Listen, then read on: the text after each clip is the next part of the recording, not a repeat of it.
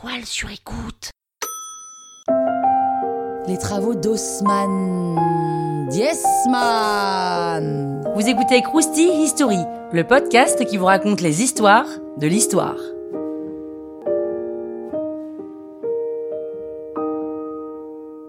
Paris, avant les années 1850, c'est un peu le bordel, quoi. Au 18e, la population a augmenté très très fortement et elle se concentre dans le centre. Concentre dans le centre. C'est une rime riche. Au niveau du Louvre et des Champs-Élysées, exactement. Donc c'est plutôt une population pauvre qui y vit.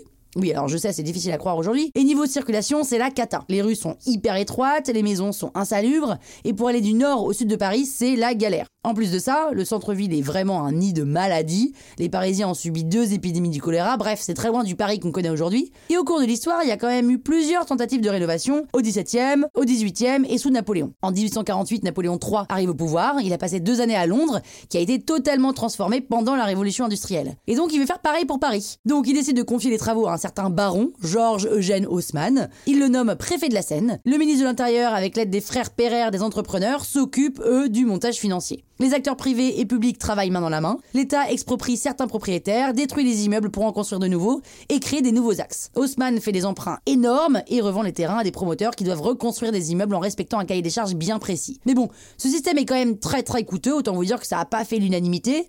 Jules Ferry est d'ailleurs un des principaux opposants. En 20 ans, 20 000 habitations sont détruites pour en reconstruire 40 000. Haussmann perce des voies de 20 à 30 mètres de large, comme le boulevard Diderot. Certaines atteignent même 120 mètres, comme l'avenue Foch. Il crée un grand axe nord-sud, du boulevard Sébastopol au boulevard Saint-Michel, et il crée une grande croisée avec le boulevard de Rivoli. Dans les dernières années de son mandat, il crée de nouveaux arrondissements à partir de communes annexées, comme le 19e, le 12e et le 20e. Il crée aussi des places, comme la place du Châtelet, l'hôtel de ville ou la place de l'Étoile, qui est aujourd'hui le plus grand cauchemar des conducteurs. Et il fait construire la gare de Lyon et la gare du Nord. Il demande à Charles Garnier de faire construire l'opéra. Il arrive même à faire arriver, alors arrive, arrive, ok, bon, de l'eau potable. Et pour évacuer les eaux usées, on fait construire des égouts. Napoléon III confie à Adolphe Alphand, un ingénieur, le soin de construire des espaces verts, et Paris se gentrifie de ouf. Les ouvriers sont contraints de déménager hors du centre, parce que la vie est devenue beaucoup trop chère. L'Est parisien est nettement laissé de côté par rapport à la rive gauche, et pour répondre à ça, Haussmann fait construire le bois de Vincennes pour que les plus pauvres aient un endroit quand même agréable où se promener. Autre polémique, c'est aussi un moyen pour Napoléon III de mieux contrôler sa population. Les artères sont maintenant assez larges pour faire passer ses troupes en cas de soulèvement. Mais d'un autre côté, l'hygiène et la circulation s'améliorent nettement, l'air circule mieux. Et puis bon, c'est quand même plus beau, hein Voilà, c'est dit. Bravo, bravo, Haussmann. Croustille, hein La toile sur écoute.